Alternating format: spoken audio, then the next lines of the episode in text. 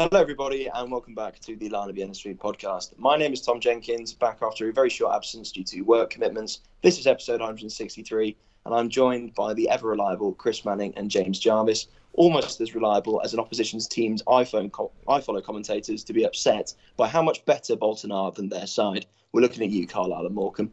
Also on the pod is a man who needs no introduction to any Bolton fan worth their salt. He's the chief football writer at the Bolton News and host of the second best Bolton Wanderers dedicated podcast, Marc Iles. Mark, thank you very much for gracing us with, with your lofty presence. Uh, I imagine your job has been made a little bit easier by Bolton doing the job on Saturday.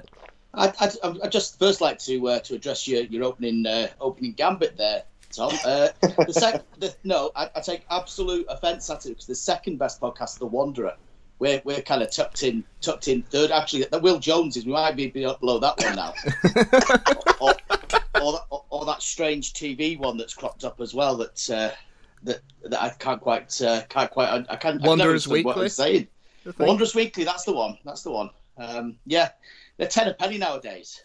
Really. That's what I said. I, I, bet you never thought when you when you entered into the podcast game that you'd be going into such a crowded market for what was at the time a League One or League Two club.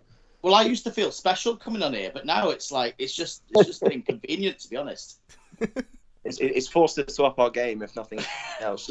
I wonder if yeah, any of the yeah. competitors will get to episode 163 anytime soon. I, I, I dearly hope not. If if I'm still doing the buff in, in 100 episodes, then you guys have got full full uh, full permission to to come and hunt me down and, and knock my iPad out my hand. To be truthful. Uh, where, well, where, let's hope by the time you get to that point, Mark, you're commentating on a, uh, a team who's maybe Championship or Premier League level. Who knows? God, can you imagine that? Again, that would be pretty good. A full circle. I'll be writing my book if it ever comes that full full circle. I think I'll I'll be taking a sabbatical to write that uh, to write that book. I think. Yeah, well, that, I look forward to reading it certainly, or at least if you mm-hmm. get an audible version. I'm far I'm far too lazy to read things nowadays. Um, sorry, we got, got, got, us off track a little bit, slagging off every other Bolton Wanderers podcast. But then again, it wouldn't be Bolton Wanderers without a little bit of rivalry. Um, the reason, of course, for uh, the iFollow commentators of Morecambe and Carlisle's bitterness is that Bolton took all three points off both of them, uh, but most recently at the Mazuma Stadium on the seaside in what was definitely our biggest game of the season. True promotion six pointer victory uh, that has given Wanderers a four point cushion over the Shrimps in the automatic promotion spots quick turnaround in podcast for us, but it was such an important game result that it warranted a proper dissection. And seeing as you're here doing us a favour, Mark, I'll come to you first for your assessment. How, how pleasing was it for Wanderers to go into a big game and actually come out on the right side of things for once? Well, I've been I was I was strangely confident, but I've been quite confident to be honest for for a couple of months, and they they just seem to be able to do raise their game now. You know, they've got that kind of mentality, eh, that mechanical way of grinding out results. And yes, we'd love to be two, three goals up. Should have been in a couple, quite a few games this season, but I just think that they are coasting to it. They, they really are looking looking the part. And I, I mean, Morecambe, God bless them. Uh, they are still very much a non-league side, as as the I follow commentators will attest. Uh, it's it's a it's a very uh, how how can I put this nicely? Very low grade um, League Two club. Um, but to go there and to do such a professional job was um, was was top notch. And, and I'm no fan of Derek Adams. I don't think uh, I don't think his behaviour was particularly good on the day. I, I, wasn't a great fan of the the behaviour of the club, if I'm being honest. Um, but to come out again and uh, with that, with those away away points, just just magnificent. They're they're just yeah they're they're in the groove. They're in the groove. I, I presume a lot of the stuff that um, Morecambe did, maybe on and off the pitch, would have been just to try and stifle us, to try and get under our skin to the point where they could, you know, let their let their football do the talking rather than ours. Are you able to elaborate on what kind of other things that you noticed on the day, aside from the ridiculous moving of uh, the what was it, the uh, footballs from, the, from the yeah. designated place for throw-ins and stuff? Yeah, that was that was Derek Adams uh, sent uh, sent his kit man round. The poor the poor sod, the kit man didn't want to do it either. He's he's like, what what have I got to do? And he's he's going around nicking all the sterilised balls. You, have obviously got to use specific balls now um, that have that have been sprayed and all that kind of thing. But no, I mean you see certainly Afolayan got uh, got a real rough ride, and he he did in the previous game as well. To be honest, I think teams are genuinely starting to kick him up in the air. But he's got that needle about him where he gives it back as well, and that that is great to see. Um, but yeah, those two commentators, I think, gave uh, gave the manager a bit of a winding up. I, I believe he, he, referred to them as a naughty word. Um, you can say naughty stage. words on this podcast, Mark, if you want. no, I wouldn't. I wouldn't. Uh, I wouldn't besmirch my reputation. Um, That's but, right. I'll let yeah. James do it in a sec. uh, nah, it was. It was just certain. I mean, you know, this this has been a ridiculous season, but it, sometimes uh, the, the, COVID rules as well. I mean, this is this is a journalist problem. This isn't anything to do with football, but just some of the the uh, the the jobsworths that have risen to the fore during uh, during COVID uh, are incredible, and the stewards are literally ruling the roost now in the in these clubs because there's no fans in. The stewards have now got jobs at the front door, and they are causing life. Oh God, it's horrible. It's terrible. And uh, Morecambe were one of the very best. I think they're right up there with Stevenage and an Oldham as well as uh, as one of the most difficult places I've had to go to. Um, it's uh, it's it's just mad. I can't wait for things to get back to normal, just so I can walk into a ground without having to sterilise myself. And also being able to watch the uh, steward racing uh, out through the stands, I presume Would that's nice. highlight of away days. I can't wait to record them again. Um, you it's interesting you mentioned the jobs worst there because I'll, I'll, come to you, James, for this. If sort of going through the day chronologically, I'm surprised if they were that keen to try and follow all the rules and regulations that they didn't stop the massive congregation of 200 or so Bolton Wanderers fans outside of, of the ground. It seemed as though that they were quite happy to sort of let them stand there and chant without you know trying to disperse them under any kind of COVID rules or whatever. But just for you, James, as a fan, I presume you're very jealous of not being there. But how pleasing was it to see a fan presence at an away game?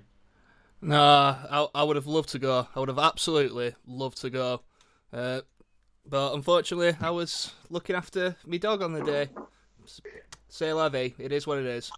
But yeah, ju- just to hear that kind of passionate roar from the crowd, you know, the kind of stuff that you'd hear on um, trains to away games, outside the stadiums, in the pubs before start before the start of the match, or that you'd hear in the concourse during half time. Oh, it it it it almost sends a shiver up your spine. It, it almost feels nostalgic in a way. It's been that long since we've been inside the grounds, and ah, uh, I, I can't I can't emphasize enough how much I miss it. I can't wait for next season when I'm allowed back in that stadium, and especially when we're back in that stadium in League One, facing much better teams than the dregs we're facing now. Yeah, it, it, it's well, we've got to get there first. I keep on having to stress this that we've got to get there first. I'm, I'm far too cautious after the Grimsby I've results. Jinxed enough, haven't I? You've done, you've done, you've done your level best, mate. you're lucky, you're lucky you're still on. Put it that way. Um, Chris, I know that away games and whatever uh, are, are, not exactly your cup of tea, but again, same question to you. Did, what, what, did you make of the fans gathering outside the ground? I presume you wouldn't have been amongst those hordes, even if you were available to do so, but it must have been reasonably good for you to be able to see fans supporting the boys, and maybe it gave them a lift to going into the game. Yeah, I was at a family barbecue getting absolutely steaming on beer that I didn't buy, so I had absolutely no complaints at not being there. So I think the, the visuals of, of seeing the, the, the supporters, a couple of hundred of them welcoming the lads on the coach, it was a fantastic, fantastic image, one that's been long overdue. And, and uh, to be honest, I'm surprised. It, looking looking at the simplicity of it now, given the the number of, of local games we've got, I'm surprised it's taken this long. I guess the the, the moment overtaking a few people, and, and whether that's the right thing to do or not in this, this current climate is is another matter. Some will agree, some won't. But it was brilliant, and, and I think to see the engagement on both sides was really refreshing too. I know we, we spoke about this a couple of times on the podcast before. When in the past it's been difficult to to love Bolton, I think recently for for many many reasons, but without a doubt, this this this team and the way it's run from top to bottom appears to be uniting the fans in a way that hasn't happened probably in the last 15 years. It's absolutely brilliant, and, and I've no doubt those scenes will be repeated, even to to greater extent come Saturday, especially if the result goes in our favour. Yeah, I'll, I'll certainly be looking forward to a similar kind of gathering if one does what does take place before that game. Although having said that, I probably won't be there beforehand because again, don't want to jinx it. Afterwards, I'll be very much game to get involved in whatever whatever might transpire. Mark, obviously, you get the behind the scenes kind of view of this obviously you probably don't talk to the players before the game, but you'll be able to gauge reaction afterwards. Do you think that the presence of the fans had had a pretty lasting effect on their performance on the day? Yeah, without doubt, we we uh, Ian Evatt came over to us before the game and and had a smile on his face and uh, said, "Bloody hell, it's like Galatasaray out there," and, and you could you could hear them. They were still singing at that point in time, and you know, fair play to them. I mean, I, I, I, you have to be quite careful because obviously, by the letter of the law, you know, we're all having to be careful at the moment, and and and I would echo that as well for Saturday that people have just got to be careful. Um, but uh, it was lovely to hear that kind of that visceral reaction when the players came round in in the team bus, and then obviously afterwards when they, they did that little kind of wave from the from the little hill. Um, but the, the, players knew that without a doubt uh, they were they were talking about it on the way into the stadium. Um, they were really happy to see it, and, and like I say, uh, Ian Evatt was was extremely uh, extremely pleased to to have to have got that because I mean, what a weird first season as a manager, and for, for most of the players, what a weird first season.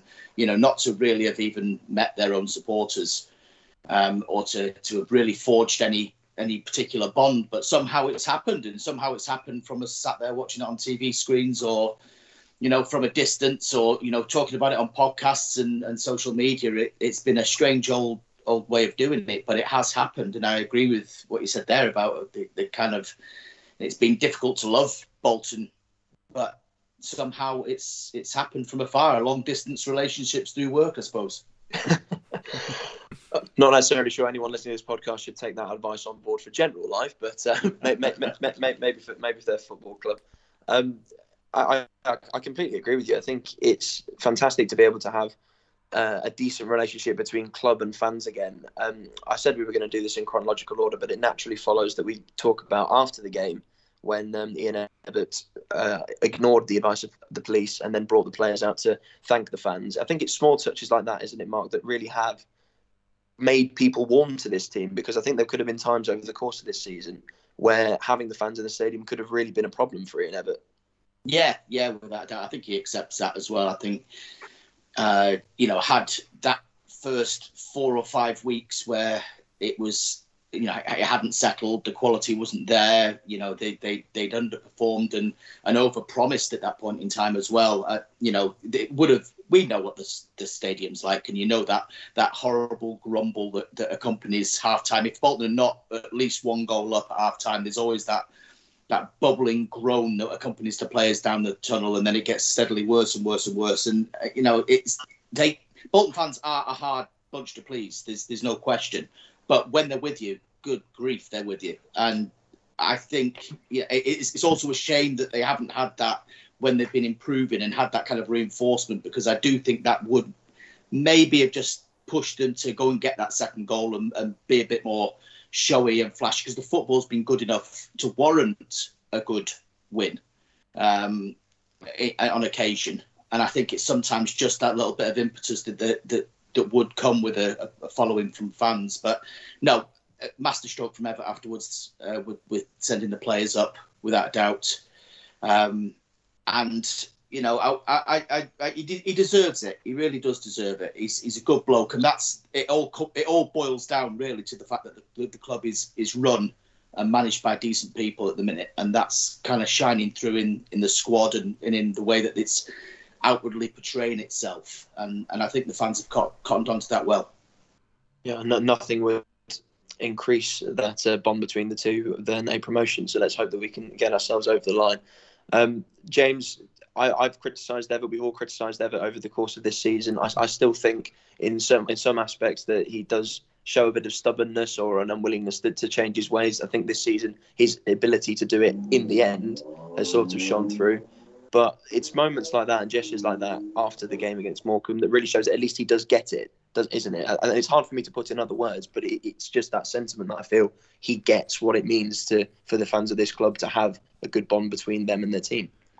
Oh yeah, you can tell he's really in tune with the fan base, both even though he hasn't really met them, both in real life and from what he sees on social media. For better or worse, social media is now in the game, but Evatt seems to be understanding what some of the more, well, I should say the more grounded fans say on the likes of Twitter, Instagram, Facebook, etc.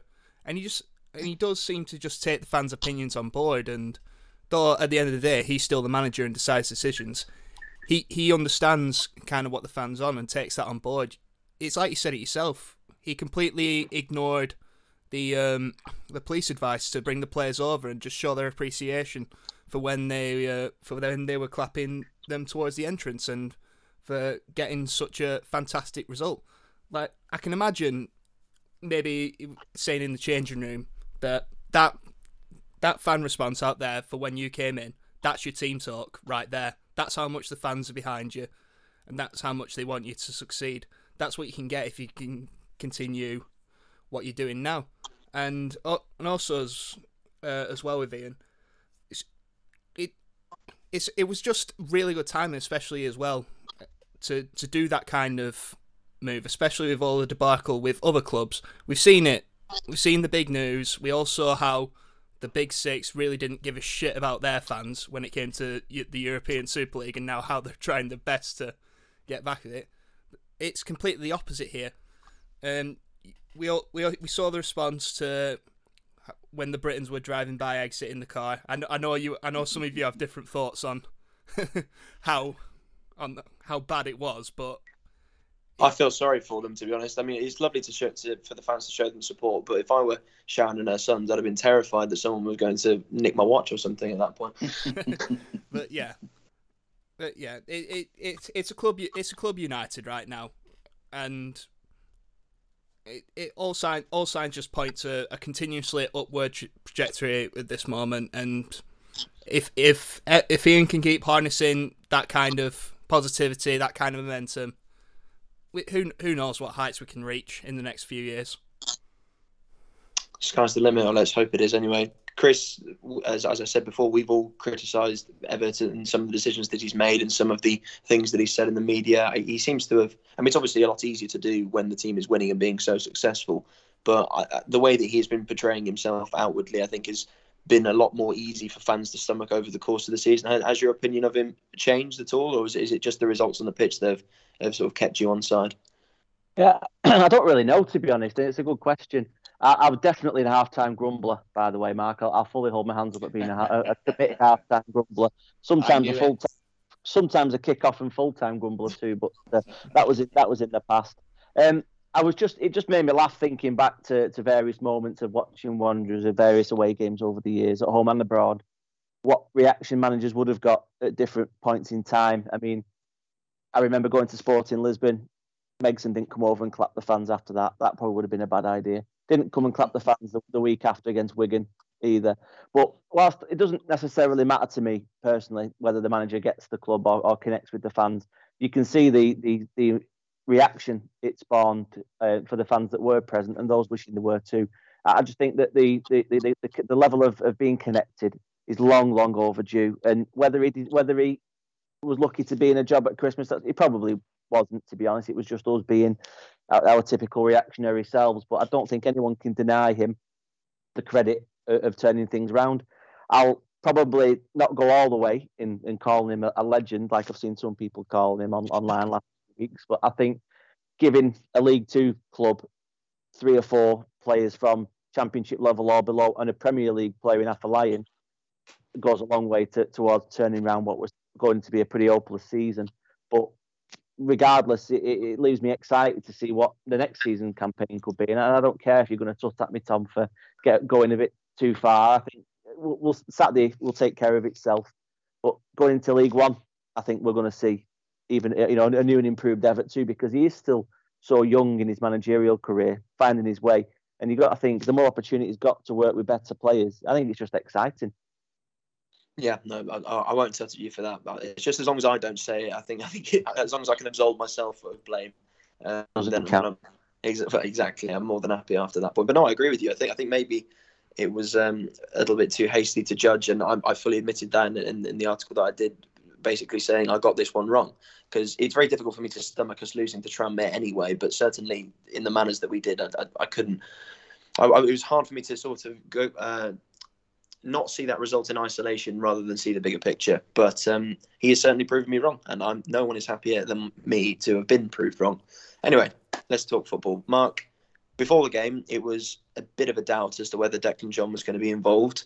Uh, I presume you probably knew that he wasn't going to be before we did. Um, I, there was a lot of talk in our chat, certainly. I think a little bit on Twitter about who would be in line to replace him, and the general consensus would be that Brockie would, would go and play left back. Were, you surprised to see Ben Jackson get the nod? Yeah, a little bit, a little bit. I thought uh, I thought Brockie was in line for that myself. Uh, it was really only the morning of the game that I heard that Declan wasn't going to play. But even going up and driving up to Morecambe, I was expecting Brockie to be on the left hand side. Um, I mean, you've got to take your cap off to, to, Ben Jackson. I think he's been he's been playing for Huddersfield's under 23s to keep himself fitter than he would have been. So I think that in itself was a great move. But his attitude was just great on the day. You know, he, he, he you, you barely missed Declan John, and that's that's high praise indeed because he's been one of the one of the real outstanding performers. And you know, he took his goal well, got up and down the left, no problem. You know, he, he had a couple of other chances as well, um, and his attitude really good. He gave good good interview after the game as well, and, and just said, you know, I've been you know disappointed, obviously not not to be getting more football, but to, to be able to to work with this bunch and to work with Declan John. He, he felt he's felt the whole loan has been a, a fantastic experience for him. And, you know, he, he's going to go back to Huddersfield next season. But I, I, for one, would like to see him back at Bolton. I think he's got a lot of growing to do. It's, it's amazing what a good performance does, isn't it? I think we, we had that um, that conversation in, in, in the chat because obviously it's not necessarily realistic, even if we do get promoted, to see Declan John coming back. You'd imagine he will have shooters higher up the table, if mm. or higher up the pyramid anyway. Um, if, if, Ben Jackson can perform like that on a regular basis, he makes a, a, a very good replacement. But also, Mark, uh, what we've seen on Twitter, certainly from him, he's been really, really involved, or been desperate to show everybody that he wants to be involved and that he wants the club to do well, and really been taken up along with the fans in, in the good run that we've had. Um, have you have you noticed that when, when speaking to him, or was Saturday one of the first opportunities you've had to actually get to talk to him? It's the first proper interview we've done with him, but I, I totally agree with you about the social media side. I mean, there's obviously a lot of spotlight on that side of things at the moment, but I think the way that he uses it reminds me a little bit of people like Stu Holden, where you know he, he, he couldn't do any wrong at all because he, he didn't get embroiled in any of the daft stuff. He just you know it was always positive kind of reinforcement. He you know, liked the right things. He uh, he had a bit of banter where it was necessary, and and you know he's done really really well. He's, he's he's a young lad with his head screwed on, as I said at the weekend, and I think it's that's very refreshing. It's it's full credit to him, and he came across very well in that interview, and uh, and I think yeah, he's he's got something about him that, that makes me think he's going to have a good career. There's a few uh, cool young heads in, in that team, which um, one of which we'll come on to a little bit later. But J- James, we've obviously been very, very impressed with Jackson's performance. Um, you gave him a little bit of criticism, like I did, to be fair, towards the start of his Bolton career. How, how pleasantly surprised were you by how well he performed? Because I thought, in all aspects of the game, goal aside, he he was superb as well.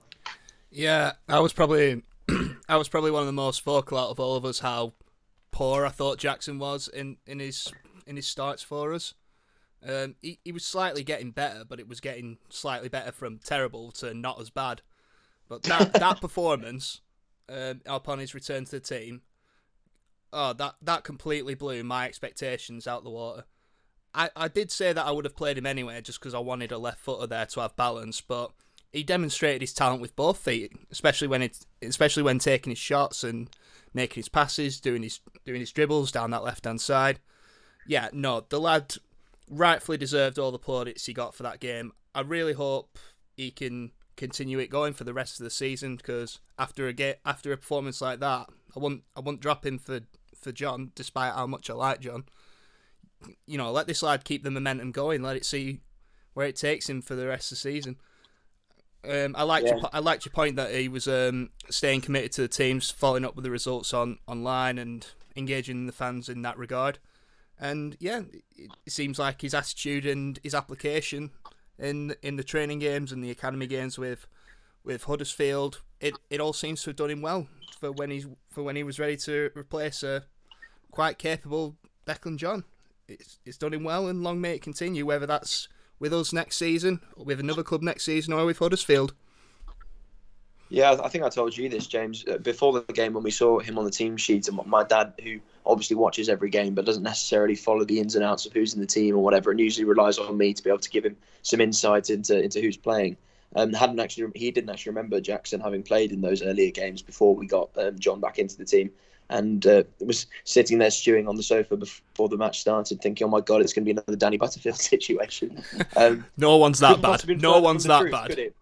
Couldn't have been further from the truth, could it? And I don't think anyone, as we say, because of the engagement that we've seen from him on Twitter and how committed to the cause he seems to have been, we were all very, very pleased to see him take his chance very, very well. One person, as we said before, Chris, who we expected possibly to take up that opportunity would have been Harry Brockbank.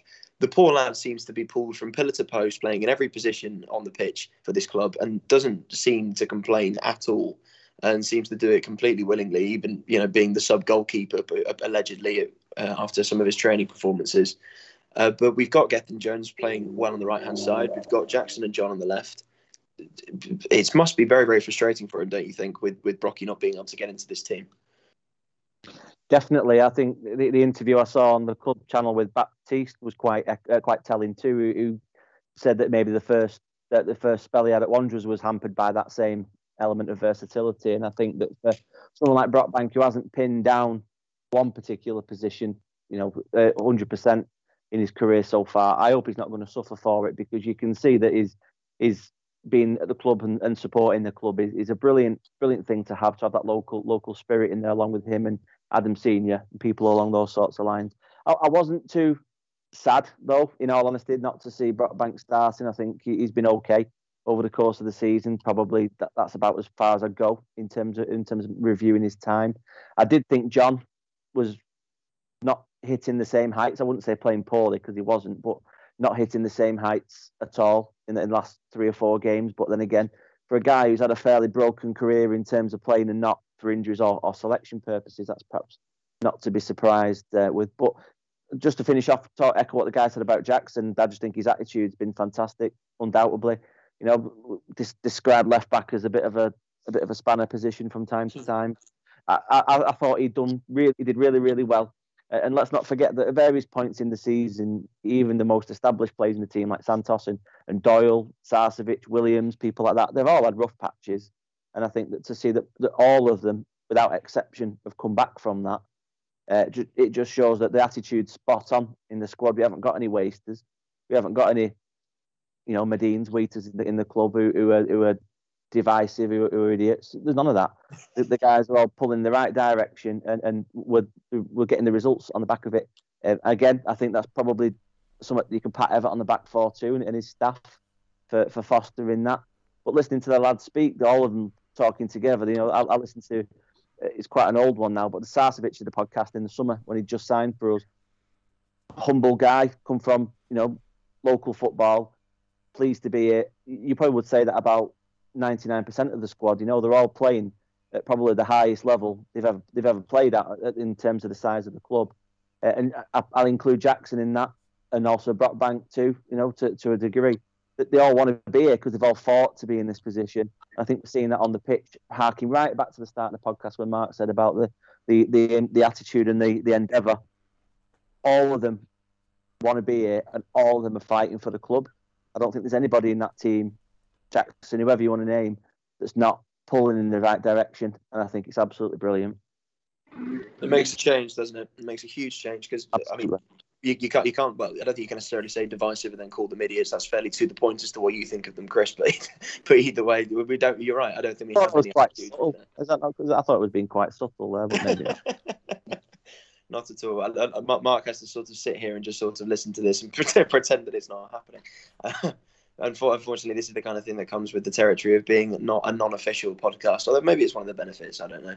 Um, Mark, we're obviously going to talk about the game and one of the key moments, and that was the sending off. But just just before that was a period of about twenty minutes or so where we were struggling. I would say that there was severe pressure coming into the box from set pieces. And the thing I wanted to ask you was, why on earth and I know you must ask Evatt all this all the time. Why on earth do they not sort their act out from set pieces? Because it is absolutely terrifying every time we give anything away, even a bloody throw in, watching that ball come into the box and them seemingly not know how to deal with it. I mean, I, I don't. I'm not. I'm not sure that I agree that they, they don't deal with it. Um, I, I, just, I'm, I, I'm just bored of it. I have to say, I am bored of turning up every week and talking about a long throw or set piece You know, I can't wait until we're in a league where there might just be a mismatch of styles, and you know, we might be able to talk a little bit more about possession and and you know, width and you know, just some some degree of tactical flexibility. Uh, it, I, I think they've they've managed. I mean, it's it's when you're up against. I mean, this these guys here. Morecambe. Uh, I, I, must admit, I thought they were a better footballing team than they proved on the day. I, I seem I seem to have remembered in February that they were a better possession team than, than they, they were, or they played better football. Um, what actually they've got they, they had the old Stoke, the six foot five inch ripping fullbacks, and everybody seemed to have a long throw and they were just literally playing for set pieces, and it, it just it, it's boring me to tears seeing this every week. Um, and, and you know, you can say they don't deal with it. I think they've not conceded many goals. You know, they, they haven't conceded much since February, really. If you, uh, I, don't, I don't think there's too many teams that will have a, a better defence. So um, they must be doing something right, and they've kept kept Cheltenham out and they're probably the, the, the best exponents of that sort of style.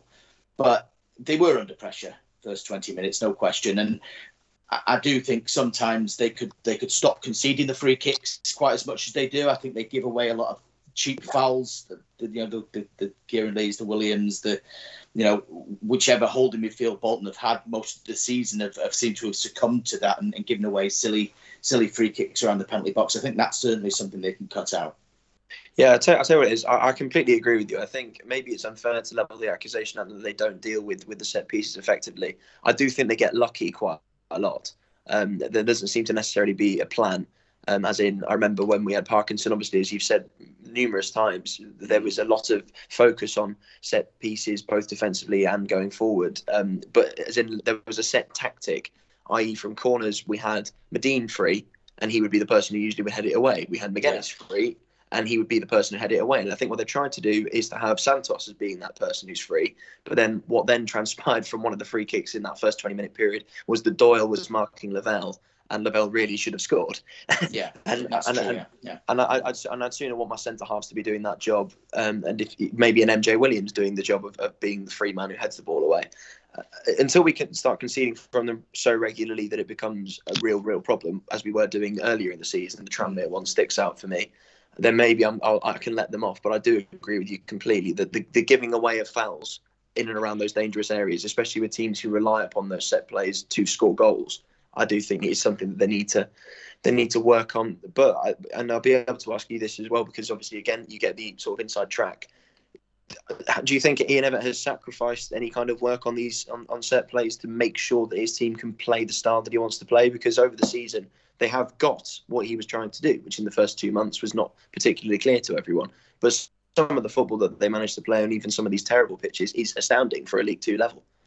Yeah, I think there must have been there must be some concession along the lines with the, the kind of the, the belt and braces stuff. Because when you used to go down to the training ground with certainly when Parky was in charge, people like you know even going back to Sam and, and Megson, they would do big sessions on set pieces. It was a massive, massive part of the setup and the build up to every game. Uh, very, very detailed set pieces, specifically designed against opponents and that kind of thing.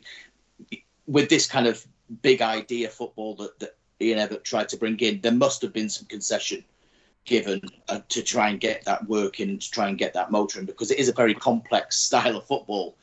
Um, and it's only really been when he's had the, the players with the right sort of football brain in the building that it's it's really looked right and and I must say as well that I, I don't even think they're kind of fifty percent there with it yet. I think there is a lot. It's there's a lot lot more to come from them, or a lot lot more to come from his team, um, because they play in you know fits and starts.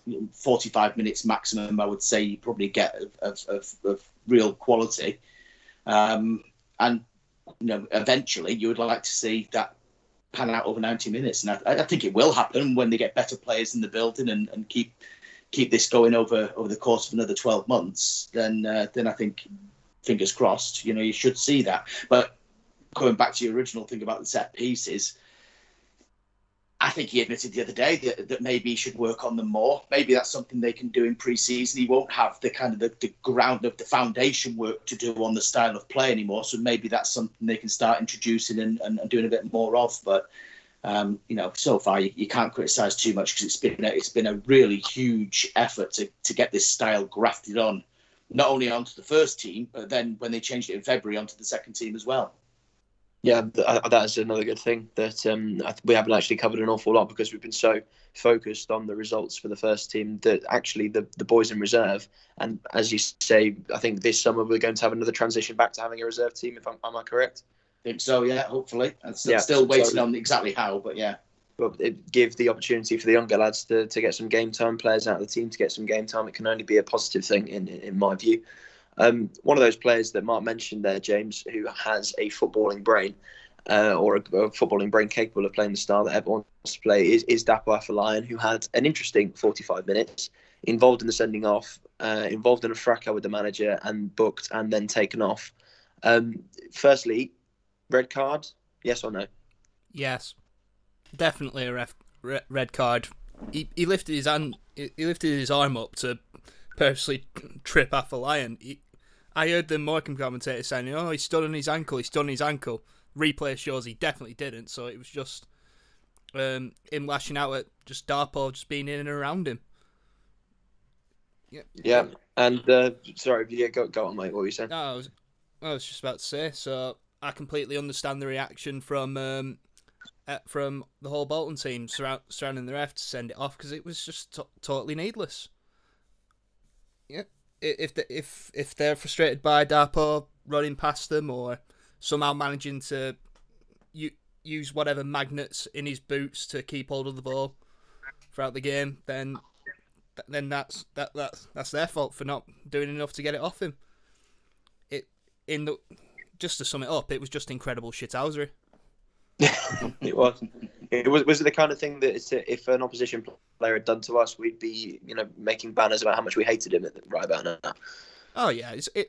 Yeah, but that's just the nature of football. It's it's great. It's great when it happens for you. When it goes against you, you're effing and jeffing all over the place about it. But it went in our favour, so I've got no complaints. But it, but objectively, I would say it was a red card anyway. Fair enough, and and also the thing that I'd like to talk to you about is um, taking him off at half time. Uh, admittedly, my dad and I, when we were watching the game, completely in favour of him coming off. We would, we'd said that we didn't think Evatt would actually make that decision, and we were very pleased to see that that he did. Um, obviously, Dapo was very upset by it, and you know wanted to stay on the pitch to help the team, which which is a good attitude to have. But he might have been his own worst enemy in that situation had he been left on. Don't you think? Yeah, no, I was I was pleasantly surprised myself. Evatt's not really been known for his half-time substitutions. I think he's only made about two or three that I remember since since the turn of the year. Uh, yeah, and with Dapo on the yellow, and especially with how involved he was getting in just the challenges, the amount of fouls he was drawing, and just how much he was getting the ball, it it it a second yellow probably would have been inevitable. So no, it, it was the right it was the right change. Personally, I wouldn't have brought on Delfouneso, but I do understand why he brought him on for, for extra strength. But I would have brought on uh, Elbouzedi myself. To, really? Yeah, yeah. No, to take advantage of the extra pace because that's what they were struggling with down that left hand side. F- Funds, despite his ability to hold on to the ball, um, doesn't really have great decision making. He turns back a lot. He ta- he tends to slow the momentum down sometimes, which isn't which isn't bad sometimes. But in a game like this, especially with how much Dapo was threatening um, down their right hand side, I think we just needed to keep up that kind of pace going. But whatever, it's all it's all in the past. It was a sensible change, and Dar- Dapo did his job at the end of the day. I just really wish the lad would score a bloody goal. I think, I think we all do. I really think if we he, all do. He, Chris, sco- sorry, I'm about to say if he scores against Exeter on Saturday, I'm going to go absolutely mental. I, th- I, th- I, think we all will. Chris, I know he's your favourite player, so you probably would have been disappointed to, to see him come off at half time. But do you also think it was the right decision? And, and also, how much uh, are you going to be celebrating as and when he does get his first goal? Yeah, I love him. I think he's brilliant. It, has it, been, a, like I said previously, it's been hard to love Bolton over the last few years, and so you haven't really connected with two too many players. And and I think there's some who transcend this this this mad obsession with assists. Goals, fine. Assists, not so much. I think Dapo's style of play is so unique that it doesn't really matter. At least not to me whether he scores or whether he sets anything up. Um, one little thing just to say about the commentary, if I may, just just before before I move on to my next point is, I think I thought their commentary was brilliant. if you put any, any pair of supporters in, in, in front of a microphone watching a game, you're going to get the sort of one-eyed nonsense that their, their guys came out with. And I, I liked it. I thought it was quite funny. Um, certainly not taking it as seriously as, as one or two people in the uh, in the Wanderers internet world. Uh, bring it on. But yeah, back back on back onto Dapo. I think taking him off was a grand, grand idea. I don't think it, it was leading anywhere else but him being sent off too. I, did I did come back on after half time. Uh, I didn't think about Elbouzedi, James. I think that that's a, a decent shout that because Del, I've said a couple of times. I think Del, Delfouneso has has been maybe the one player who, who has been a, a, bit disappointing this season in terms of only in terms of what I expected. You know, his output's been probably on par with the majority of his own career. Uh, and I felt like he, he he sort of coasted a bit through the second half, like he has been quite a few games. So I think Elbouzedi has has played a lot better in his last few appearances. You know, I think again we're he was coming from a slow, very, very slow start, and, and he's proven to be a really good impact sub. So yeah, in hindsight, I would have done the same as James has suggested. But ultimately, I think Dapo, the fact he's so dangerous and the fact that Morecambe was so desperate to stop him, played a huge part in us getting the win, a huge part in throwing an organised Morecambe team off the game. And like Mark said, I think Adams just comes across as a as a a small time nobody, you know, in, in local football who I would expect when Morecambe die down from this purple patch, he'll probably disappear back off to, to the, the to the islands and never show his face here ever again. Whereas Dapo is going right to the moon, right to the moon. He he would be my preference for first summer signing over John, over anyone else. I think he's got something really positive about him. I love his attitude. I love his the fact he gets his head down and just gets on with it. His work ethic's brilliant. And I think he's one that really would probably benefit even more from the return of, of supporters in the stadium because let's face it, all we want at the end of the day is to be entertained, and, and his style of football is entertaining as fuck. I love it. It's a mouth-watering uh, proposition of having him on one wing and then Politic on the other, isn't it? God damn right, man. God damn right. Mark, Mark, you again inside track. Any thoughts? I mean, I know we've mentioned it. In, sorry, it has been mentioned in uh, your paper on occasion that there's a possibility of him staying. But do you think that's a realistic aim for Bolton?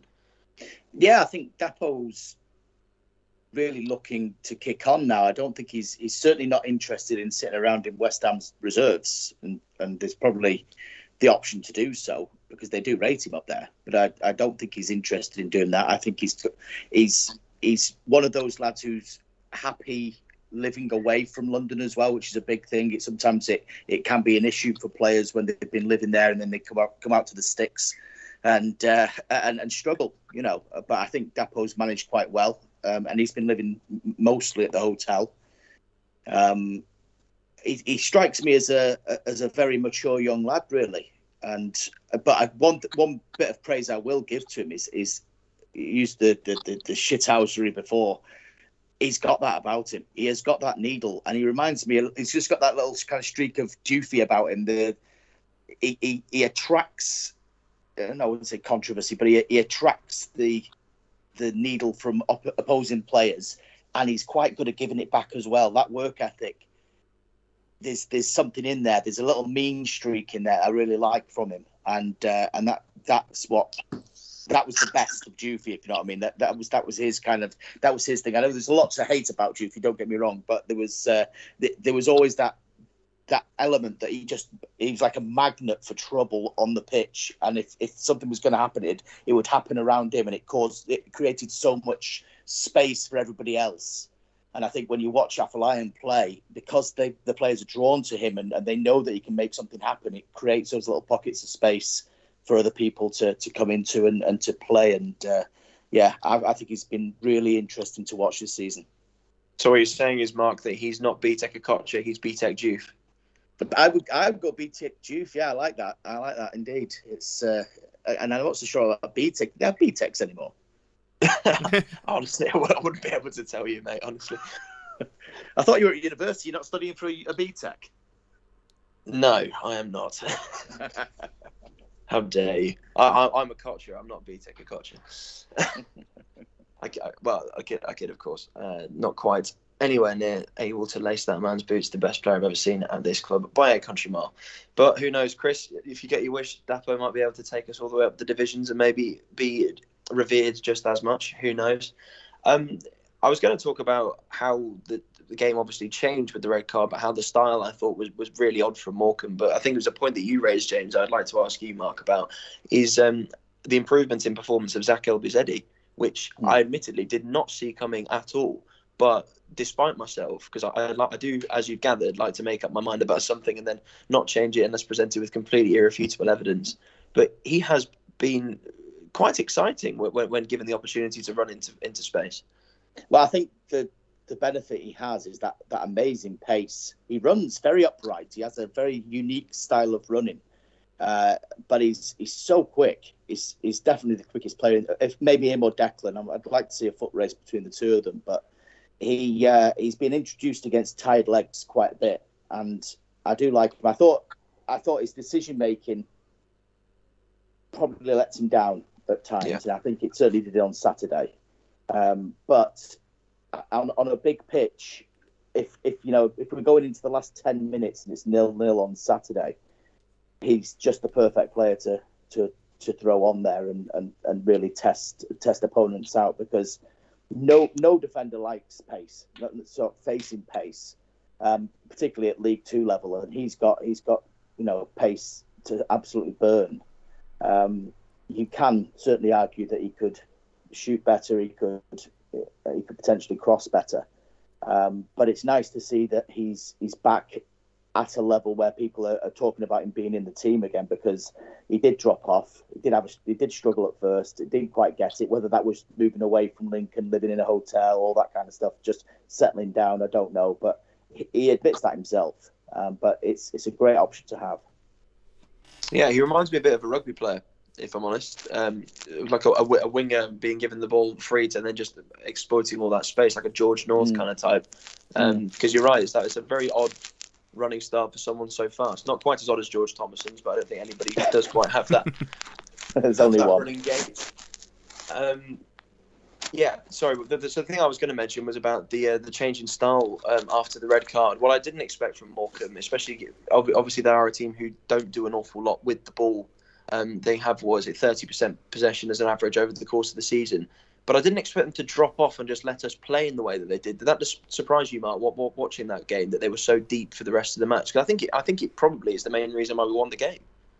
Yeah, I, I think they they let them off the hook a little bit, probably midway through the second half in the end, and, and they just just ventured out a little bit to try and get back into the game. But yeah, it did surprise me. It did surprise me. They uh, they obviously did everything they could to slow things down and and to to waste as much time as possible. But I think that indiscipline just cost them, and, and then it, it kind of transmitted to the bench, didn't it, with Derek Adams getting involved in with Dapo, um, and they just lost the plot. The you know the whole game plan went out the window, and you could you could hear the frustration from the Morecambe players like Sam Lavelle, who was kind of trying to get them going again and getting pushing up the pitch, but it just wasn't happening. And um, you know their whole their whole style is built around you know getting it up there towards Stockton and then getting Gomes and and, and Price playing around him. Um, it, and it just didn't happen until probably 15, 20 minutes to go or so. And, and, and Bolton had missed so many chances at that point. It just became like basketball and, and it was going backwards and forwards. And, and obviously there's the,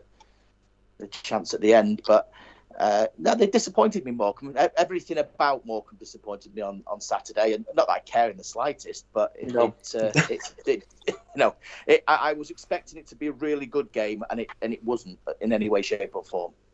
I mean, I, I was expecting it to be a grind, as has been most of these games over. Well, I think it's like 19 matches, something. Was it 16 wins? No, I, my maths is terrible. 15 wins out of the 19 matches, two losses and two draws, or something like that.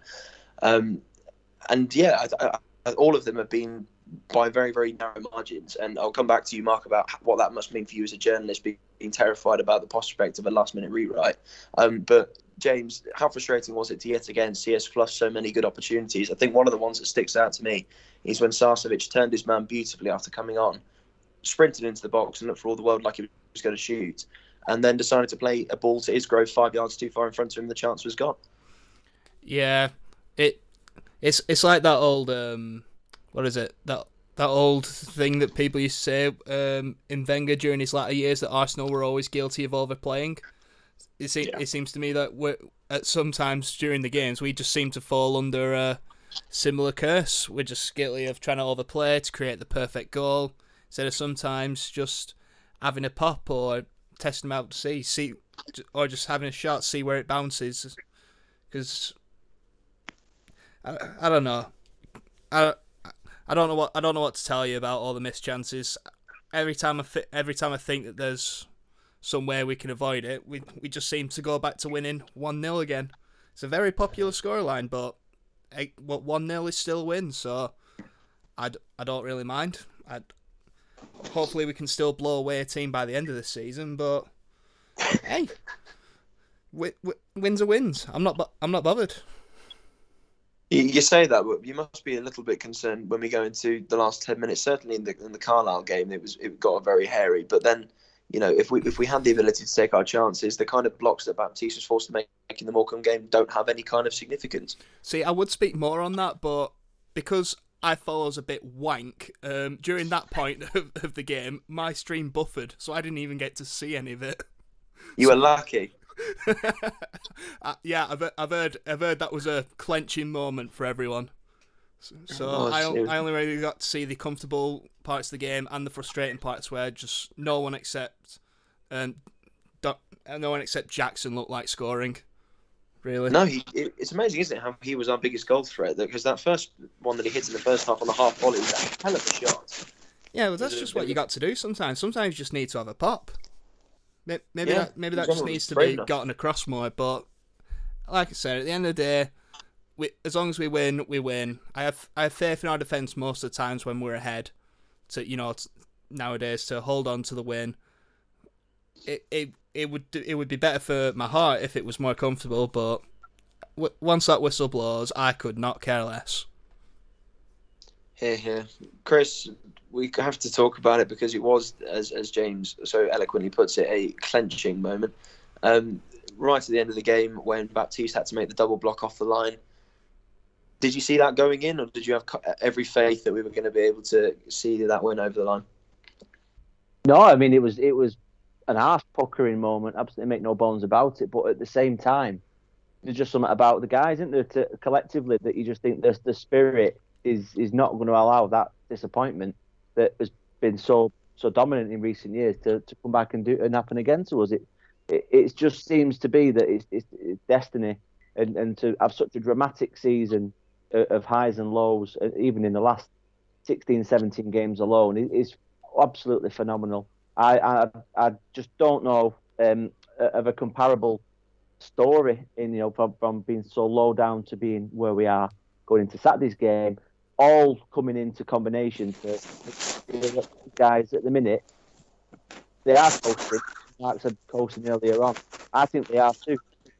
It's a it's a perfect way to describe my feelings about the guys at the minute. They're, they're- not going to allow anything to top them. They, they've worked too hard for it, and, and they know what it'll mean to them, and now they know what it'll mean to the supporters as well. So so yeah, it was tense, but at the same time, I, I was I have full confidence in the guys having the, the desire to do everything they possibly can to keep the ball out of the goal. It, it does help when you've got Baptiste and Santos alongside each other performing out of their Yeah. skins at the moment. Although it's it's a bit ridiculous, though, isn't it, Chris? How I think today is they've announced the three people who are in line to potentially be the League Two Player of the Year, and Santos and Baptiste are nowhere to be seen. Uh, couldn't give a toss, mate. To be Do you not, do you not seek the validation of your fellow man about your own It- club? it matters not. No, I know they've played well. But that should be enough for them and for me. Fair enough. Well, At least, at least, Chris, you can take solace in the fact that Santos was recognised by FIFA. Then, Uh, yes, well, you know, as as uh, sad to see the de- decline of LOV from being a uh, a predominantly pro Evo website and podcast into the shambles it is today. Done in FIFA rankings, unbelievable. I- I'm firmly football manager, although Mark will argue about Championship manager. I'm sure uh, a much superior game in, in his opinion. All I would say in that case is that I think Ricardo Santos is probably the Andrew Duncan today. Again, I, an, an absolute colossus of a centre half in the early days of 97 98. I would I would not uh, not disagree. I would also venture forward uh, uh, like a Daniel Carnescali from uh, uh, Championship Manager Italia, um, defender right centre Fiorentina. Um, yeah, fantastic, uh, fantastic defender. yeah, no, I'd, I'd, I'd, take Champ Man every day of the week. I mean, football manager's too much. You need a frigging degree to operate it nowadays. I haven't got. I haven't got. I'm not like a uni student sat around bloody hours to kill. I want. I want a quick game yeah, to be fair, it has been very sad for me to see the, the decline of Football Manager. I, I, until my old laptop packed up, I, I, was very, very sad and still playing Football Manager 2007 because we managed to have an Elka at that point, and it was fun to actually play as Bolton Wanderers for a few years before all the regens come in and you can you can pick whoever the hell you like. Um, yeah. I, I, mentioned it in passing, Mark. Obviously, as a journalist, you, you're terrified of the last minute rewrites, even if it is a good result for your for your team. When that ball was was coasting towards the net at what seemed like a Lloyd Isgrove esque pace from Cole Stockton's boot, you must have been very, very concerned. Yeah, yeah, it's it's an occupational hazard, isn't it? I, I think uh, I've I've I've learned to, to deal with that sort of last minute rewrite over the years, but it, it doesn't stop you backside from uh, going like a puppy's nose, to be truthful, and, and, and, knowing you'd have to rip rip things up because it's so important at this point in time. You can't get away with just changing one or two words and, and maybe just you know a couple of paragraphs. It's almost like a complete uh, complete alteration of the of what it would have meant. But fair play to Baps. I mean, king of the uh, Diorite king. That's what he is. He's uh, he's fantastic, absolutely fantastic, real unsung hero. Um, lovely bloke. Um, he looks like he's 86. he's not going to do you any favors for the paper now, is he? the fella, the fella looks like he hasn't had a, a decent night's sleep for about 32 years. Um, but he is uh, he is a top guy, and um, he deserves a bit of credit. And I'm glad, I'm really glad, in fact, that uh, that that kind of he's won people over and and I'm also glad he got to tell his story a little bit. We did an interview the other day about about his time with Freedman and and the fact that he'd had issues off the pitch and and his you know family issues and and it, it just affected him last time. I mean he's still you know that those every every time somebody said Baptiste it was always those penalties one month penalties and I'm not, I've not forgiven him for the Wigan one. He, he could, he could, you know, do whatever for Bolton. I'm never going to forgive him for that Wigan one, ever. It's gone. It's gone. It's gone. Um, but it's took him. It's, it's taken him a long time to get get get it round. But I'm just glad for him. I'm glad for him. There's some lovely stories in there that you know, good lads that that have, have worked really, really hard to to change people's minds in there. Rico's another one. You know, it, obviously people were calling him every name under the sun after about three or four games, but then suddenly it, it switched for him, and now he's he's got you know FIFA FIFA rankings or whatever the hell it is. I, I have no idea what that, that sort of stuff is. It's all right, Mark. I, am sorry I, I, I ever mentioned it. Card in the post. That's all I know. I'm sorry I ever mentioned it. Um, it's, it is interesting that you mentioned the tribalism of Bolton fans about how when they're for you, they're really for you. When they're not, my God, they're not. Baptiste epitomises that, doesn't it? Because he has just managed to change every person's opinion on him in, in, in the space of you know three or four months of ridiculously good performances. I obviously don't want to put you in a compromising position whereby you've got to speak ill of the people who you might be wanting to get um, quotes for, for, for the newspaper. But just, looking at it, um, uh, just I, I don't know a sliding doors moment. Let's say that red card for Ryan Delaney at Tranmere, which meant the Baptiste then came into the side. Does that count as a defining moment of this season? Do you think? Yeah, I mean, it's certainly one for a bad one for Delaney because he'd been playing quite well at that point in time. I don't think anybody had any real issues with him in the team, but that's oh, Chris, Chris does. Don't worry.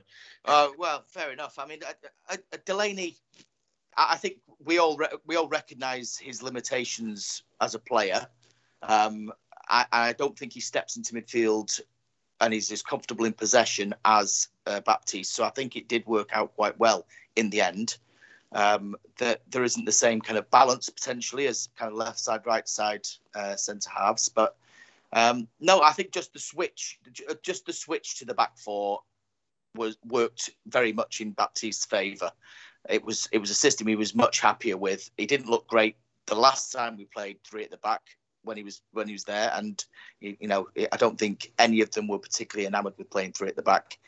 Um, so when they did go to that four, it benefited uh, Santos, it benefited Baptiste. Obviously, Delaney's been the unlucky one, um, and we've all forgotten about Reece Greenwich. So that that was that. There's a lot of players who fit under that category, which is what's going to make um, what we do in the summer very, mm. very interesting because you've got Comley, you've got Greenidge, um, you've got Gordon and Hickman out currently on loan, and Mascoll as well. Uh, although I think Mascoll's only a one-year deal, if, if memory. Yeah, so is Hickman, I think. Oh, oh, fair enough. But, you know, the point the point still stands. There's a lot of lads there who were brought in in the summer with the thought of them possibly being part of this was it Moneyball kind of yeah. model. And instead, what's actually been successful has been going for proven quality in January because that that that we've said it on the podcast before, but obviously you've not you've not been here to be able to weigh in on it. It's probably one of the best January windows we've had ever since that uh, 2008 one that Megson had with Cahill, Steinsson, and uh, Matt Taylor. Yeah, no, it's very good shout. That very good shout. Uh, I think what what's happening now is that that Chris Markham that came in kind of to do the, the, the technical director job and to, to identify potential signings. I think a few weeks ago I spoke to him. He said, at the minute I'm kind of juggling. I've got one list of, of League Two players and one list of League One players. I think slowly but surely that, that list of League Two players has been diminished, and now he's looking very much towards League One players. And I do feel that that means the end of the road for the the Comleys and the Crawfords and you know the players that just haven't got in this season. I'm sure they'll be given an opportunity to prove otherwise. You know, you never say never, but I think they've got to make some firm decisions. They can't afford to carry passengers into next season. They will need, uh, you know, another layer of uh, younger players as well to sign, and they'll also need extra quality if they're going to make a dent in League One, and it's going to cost money. And and they they they know full well that it's going to cost money next season. The exciting thing is, of course, they can theoretically pay money once they get out of an embargo.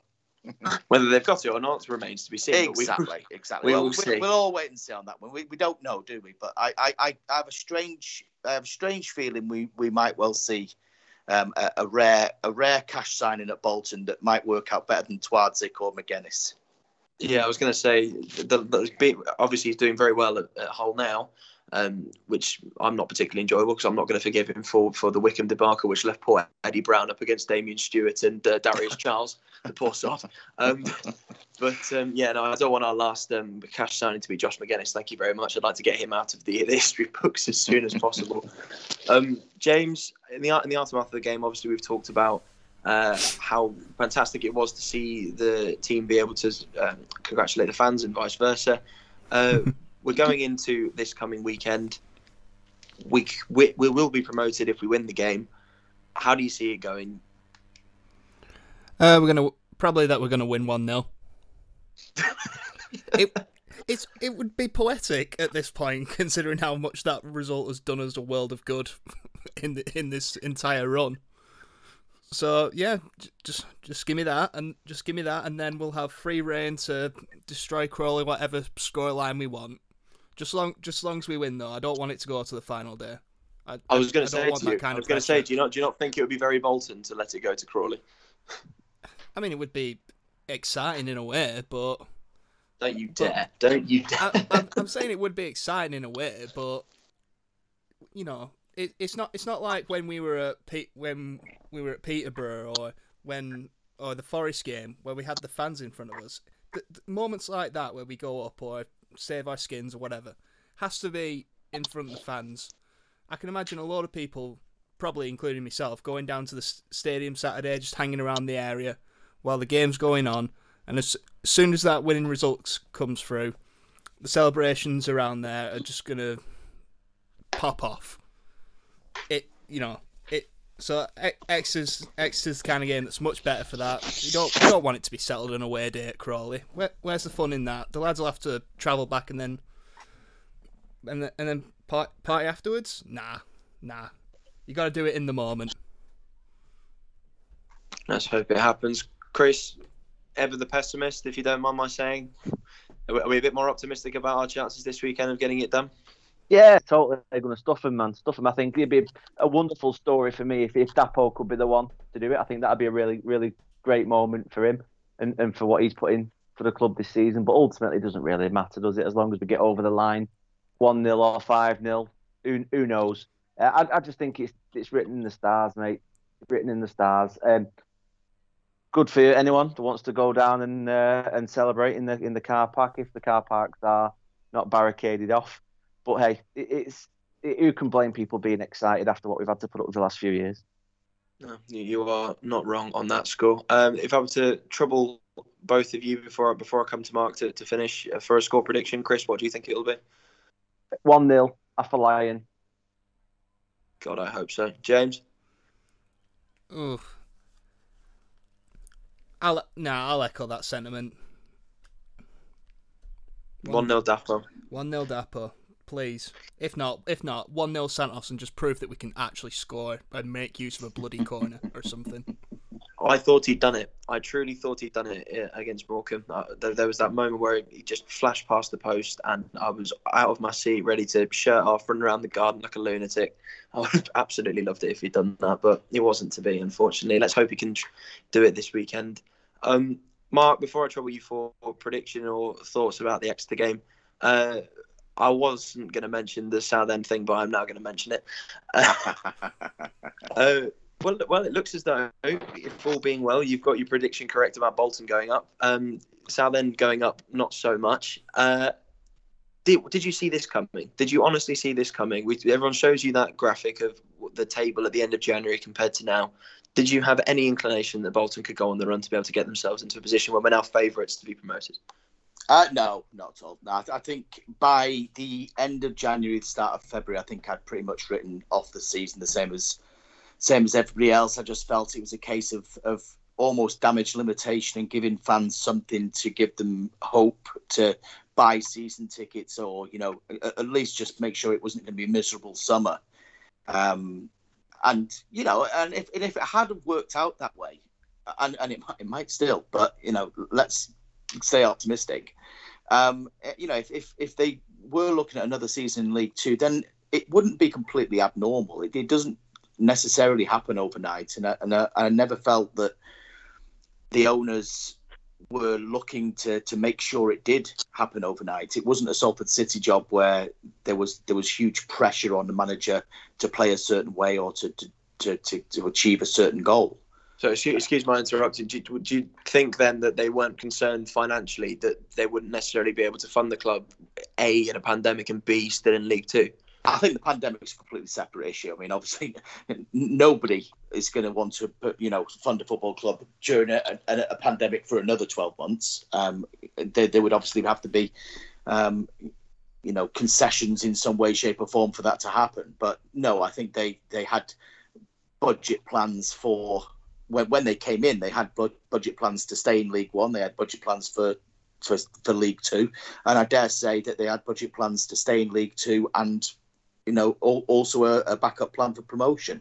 Um, I'm sure they never thought about conference, by the way, but the um, yeah. the you know, I, I, don't, I don't, I never felt in any way, shape, or form that they were thinking, well, we need to change the manager because we can't afford to do this, or we, you know, we can't afford to be mid-table or finish that way. It, it was never, never that way. And I know there was a lot of pressure from the fans, and, and, and people had a right to be angry because, as I said before, I think they overpromised at the beginning I, I think they underestimated how hard it was going to be to bed things in, and, and they they put faith in the wrong people to bring the players in. Tobias Phoenix, basically. Let's not beat around the bush. Uh, You know, I don't think that worked out at all.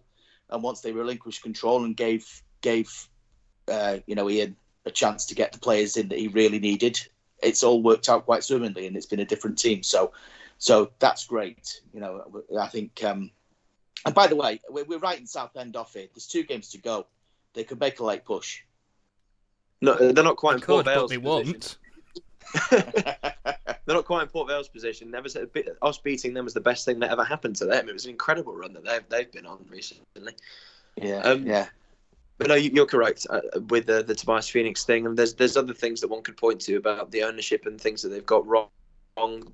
You know, I think in hindsight, the Keith Hill appointment was was wrong. I think in hindsight, as we as we've briefly touched on, the uh, changing of the academy system was wrong. But mm. they seem to have learned from these mistakes, and that's what's refreshing about it because they've got people on board who now seem to be pulling in the right direction, as well as also knowing football, which you know clearly they admitted from the start that that wasn't their their forte. Um, and to be honest, results on the pitch obviously help to make your opinions of things going off it um, a lot more popular and a lot more um, positive. But you know, why can we complain? We've been on a fantastic run, and we look like we're going to get promoted. It's, do you think that's good... half the thing, though? But do you think that that the, the fact that they have made mistakes, the owners, and even we, we said before there, Ian Evatt at the top of the, the podcast, Ian Evatt's made mistakes. Do you think the fact that it seems like they're learning, he's learning, the whole thing, it, it feels a little bit more like you're doing it together, and that has actually helped. The, the fallibility has actually helped. I definitely do. Uh, if I may interrupt, Tom, to, no, to go on, go. The, the, the repeated messages from Liverpool fans, for example, with the missteps that their owners have made continually and yet still demanding a lot of the supporters. It certainly feels like this is more of a two-way relationship than, than you're going to see further up the pyramid. And I think you can forgive people making genuine and honest mistakes through an experience or or through wanting to do the right thing. And again, that's why that's that's a huge difference from what we've been used to under he shall not be named when when decisions being made solely for the benefit of one person. Uh, so yeah, I think it'll be a, a, continual process as we as we grow and develop, and they grow and develop as as owners. Uh, but I, I think the, the relationship's looking really healthy and really positive. And long may it continue, boys. Long may it continue.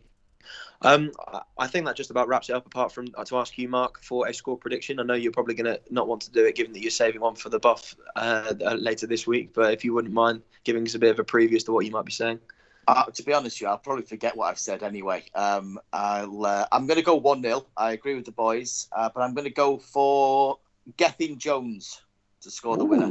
Another unsung hero that I think deserves a bit of credit because he's been as, as consistent from start to finish as anybody else in that squad. This is the thing. I think we're getting on in time for this podcast. But if we wanted to do like a run through of the 15 or so who seem to be playing week in, week out, or coming off on the bench week in, week out, you've got Isgrove, Thomason, Lee, Williams, Jones. You know, are loads of people who could be described as unsung heroes, which I think is the collective of a very successful team. Mm, With my, my, God, we've not had, had that for a long time. Not for a long time. Uh, so yeah, thank you very much for joining me this evening, uh, James and Chris. Thank you also to you, Mark, for for making time in your very busy schedule and what I presume is going to be a very hectic week building up to uh, this section of the game for coming on to us. And obviously, we all look forward to, to listening to the buff on on Friday. Uh, I think, boys, it's almost safe to say that the Whites are going up, but I'm not going to say it just yet. Thank you very much for listening, everyone, to episode 163 of the Lion of Vienna Suite podcast and we'll see you later.